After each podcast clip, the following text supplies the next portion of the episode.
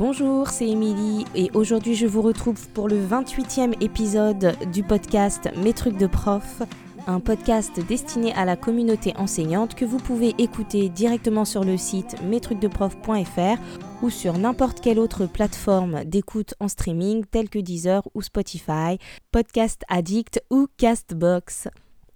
Cet épisode fait suite à l'épisode 27 euh, appelé SOS fermeture d'école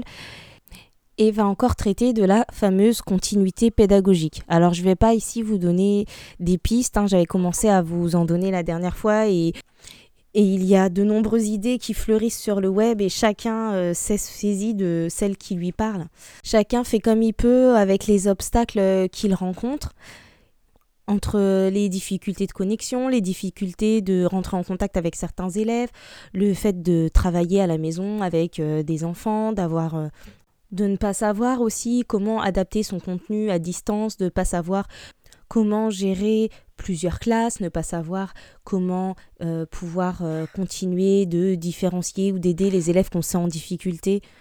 ne pas savoir si on en donne trop ou si on n'en donne pas assez, comment on va faire pour corriger, euh, comment savoir si les élèves ont compris, s'ils arrivent à s'en sortir tout seuls, comment savoir s'ils sont suffisamment équipés. Enfin, on a plein d'inconnus, plein de choses qu'on ne sait pas et on fait comme on peut, on fait du mieux qu'on peut. Et je pense que l'idée, c'est quand même vraiment de se rassurer, de lâcher prise aussi hein, et de pouvoir se dire, bon ben voilà, ce qui est important, c'est qu'il n'y ait pas de rupture. Je crois qu'il y a de toute façon de grosses disparités sur le territoire, euh, même au sein d'une même école ou d'une même classe, parce que de toute façon, tout le monde n'est pas équipé de la même manière, tout le monde n'est pas euh, familiarisé avec le numérique de la même manière, et euh, il faut trouver de quoi faire pour, pour garder le lien. Parce qu'en fait, la continuité pédagogique, c'est avant tout ça. Continuité, qu'est-ce que ça veut dire? C'est surtout de la non-rupture en fait, faire en sorte que le lien soit encore là et que le lien soit encore là du point de vue pédagogique parce que c'est ce qu'on nous demande à nous enseignants. Et je crois que quel que soit le biais que vous utilisez, l'essentiel c'est vraiment de garder le lien avec vos élèves, de favoriser ce lien entre vous et eux, entre eux aussi, et de faire en sorte qu'ils ne soient pas euh, isolés, en tout cas en termes euh, d'apprentissage. Et sachant qu'on ne peut pas tout faire, on ne peut pas euh, euh, à distance faire les mêmes choses que ce qu'on fait euh, dans la classe. Et c'est très compliqué en fait pour les familles parfois de, de pouvoir s'organiser. C'est pas une, pas une question de prendre le relais ou de pas prendre le relais. Le parent, il n'est pas enseignant. Même nous, enseignants, le faire classe à nos enfants, c'est compliqué c'est même pas une question de capacité ou de compétence, parce que même des parents qui ont toutes les compétences et les connaissances, que ce soit en études de la langue, en mathématiques, etc., pour aider leurs enfants, en fait, c'est pas facile, c'est pas simple de comprendre les attentes, de comprendre les consignes, de trouver les mots pour expliquer. Et puis, même les parents, euh, j'ai envie de dire, ceux qui ont encore plus envie d'aider leurs enfants. Ils risquent d'en faire trop, d'aller trop loin, euh, euh, de, laisser leurs enfants euh, trop longtemps sur une tâche ou d'en rajouter. Et donc c'est à nous de, les guider pour poser des limites aussi à tout ça. Donc il va falloir faire attention en tout cas à donner des choses que les élèves euh, puissent vraiment faire tout seuls, quelles que soient les choses que vous donniez. Il faut vraiment veiller aux consignes, euh, à ce que vous donnez, aux documents qui vont pouvoir les aider parce que les élèves ils sont pas dans la classe, ils n'ont pas d'affichage, ils n'ont pas les affichages qui peuvent les aider d'habitude. Euh, les parents ils n'ont pas forcément les explications appropriées, ils n'ont pas le passif aussi de, de, de, la classe donc ils savent pas ce qui a déjà été fait précisément, été dit, les petites anecdotes, les petits moyens mnémotechniques. Donc il va falloir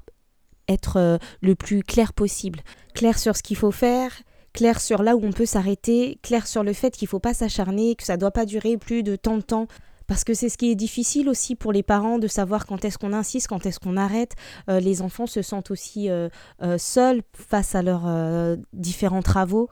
ce qui va nous tenir, euh, nous, euh, une journée en classe, parce qu'il y a tous les temps morts, les temps de récré, les temps de passation de consignes, de rangement, etc., et eh ben, il va falloir expliquer aux parents que que ça va pas forcément euh, durer euh, une journée complète, qu'il faut laisser aussi les élèves, euh, leurs enfants en tout cas respirer, faire des pauses qui peuvent pas être assis à leur bureau ou à la table de la cuisine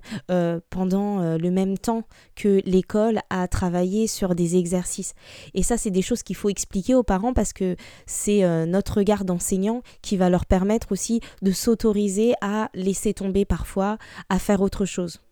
on n'est pas du tout obligé, c'est même pas qu'on n'est pas obligé, c'est qu'il ne faut pas euh, leur donner de quoi remplir leur journée. On va pas leur donner de nouvelles choses, de nouvelles, de nouvelles euh, notions à travailler, on va axer sur les révisions. Et je pense qu'il faut vraiment garder en tête que l'idée, c'est qu'il n'y ait pas de rupture, mais qu'on va pas pouvoir faire euh, de la magie non plus. On va pas pouvoir finir le programme, on va pas pouvoir avancer dans le programme, faire de nouvelles notions comme ça à distance en leur donnant une liste de choses à faire.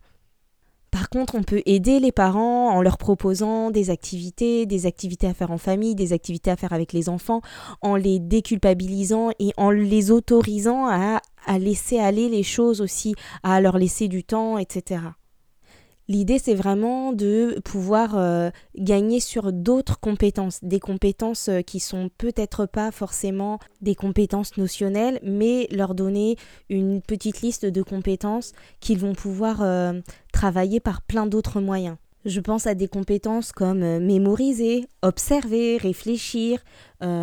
analyser, argumenter. Tout ça, ce sont des petites choses, des, petites choses, non, de grandes compétences importantes, primordiales pour le reste, mais qui peuvent être travaillées à la maison par d'autres biais que des exercices donnés par l'enseignant. Je pense que cette expérience, elle est étrange, nouvelle, compliquée, mais que de toute façon, tout le monde en sortira euh, grandi pour plusieurs raisons et il va y avoir des prises de conscience. Euh, je pense tant dans les familles qui peut-être pour certaines vont réaliser qu'elles doivent euh, peut-être euh, s'équiper davantage euh, au niveau du numérique, que pour nous enseignants qui allons ben, finalement peut-être voir aussi certaines de nos pratiques, améliorer ou développer une partie de notre approche du numérique ou au contraire en saisir les limites parce que bah parce que peut-être que certains vont se rendre compte que tout le monde n'est pas suffisamment équipé, peut-être que certains vont se rendre compte que ben, ça a des limites, hein, euh, que ce soit déjà les connexions, euh, le fait, euh, la maîtrise, même quand nous on maîtrise le numérique, ben, les élèves en face, les familles ne le maîtrisent pas forcément, donc c'est parfois aussi compliqué pour eux de comprendre qu'il faut cliquer sur un lien, qu'il faut couper son micro, etc. Peut-être que d'autres vont retrouver le goût de vivre ensemble, de faire des choses ensemble. C'est pas forcément évident de, vivre euh, en huis clos euh, au départ, mais peut-être que des, choses euh, positives vont en ressortir. Et puis on peut aussi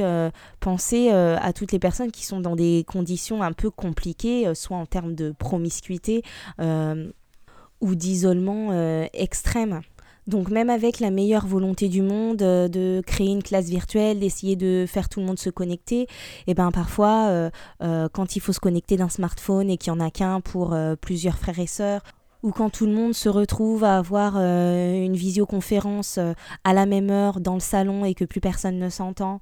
ou quand les élèves ont emporté un livre de la classe et qu'ils l'ont lu en une heure et demie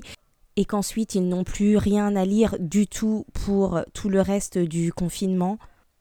ou quand on est un parent isolé et qu'on doit faire une visioconférence, une formation ou que sais-je, et qu'on a ses enfants en bas âge euh, qui sont là en même temps,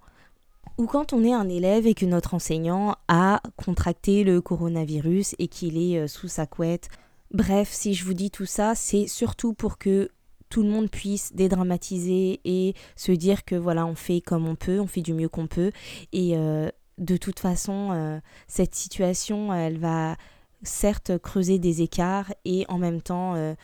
permettre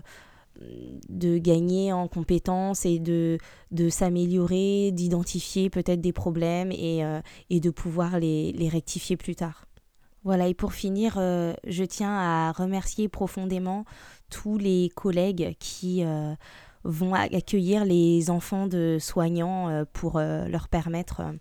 de pouvoir ben, nous soigner et faire en sorte qu'on aille vers la fin de cette épidémie. Quoi qu'il arrive, essayons de voilà, profiter du mieux qu'on peut de ce temps imprévu qui nous est offert et de de, trouver du positif dans toute cette situation. N'hésitez pas à réagir euh, sur les réseaux sociaux, sur la page Facebook Mes trucs de prof ou sur Instagram, de laisser un petit commentaire. Vous pouvez aussi le faire directement sur le site. Prenez soin de vous, restez chez vous et je vous dis à bientôt pour un prochain épisode du podcast mestrucsdeprof.fr.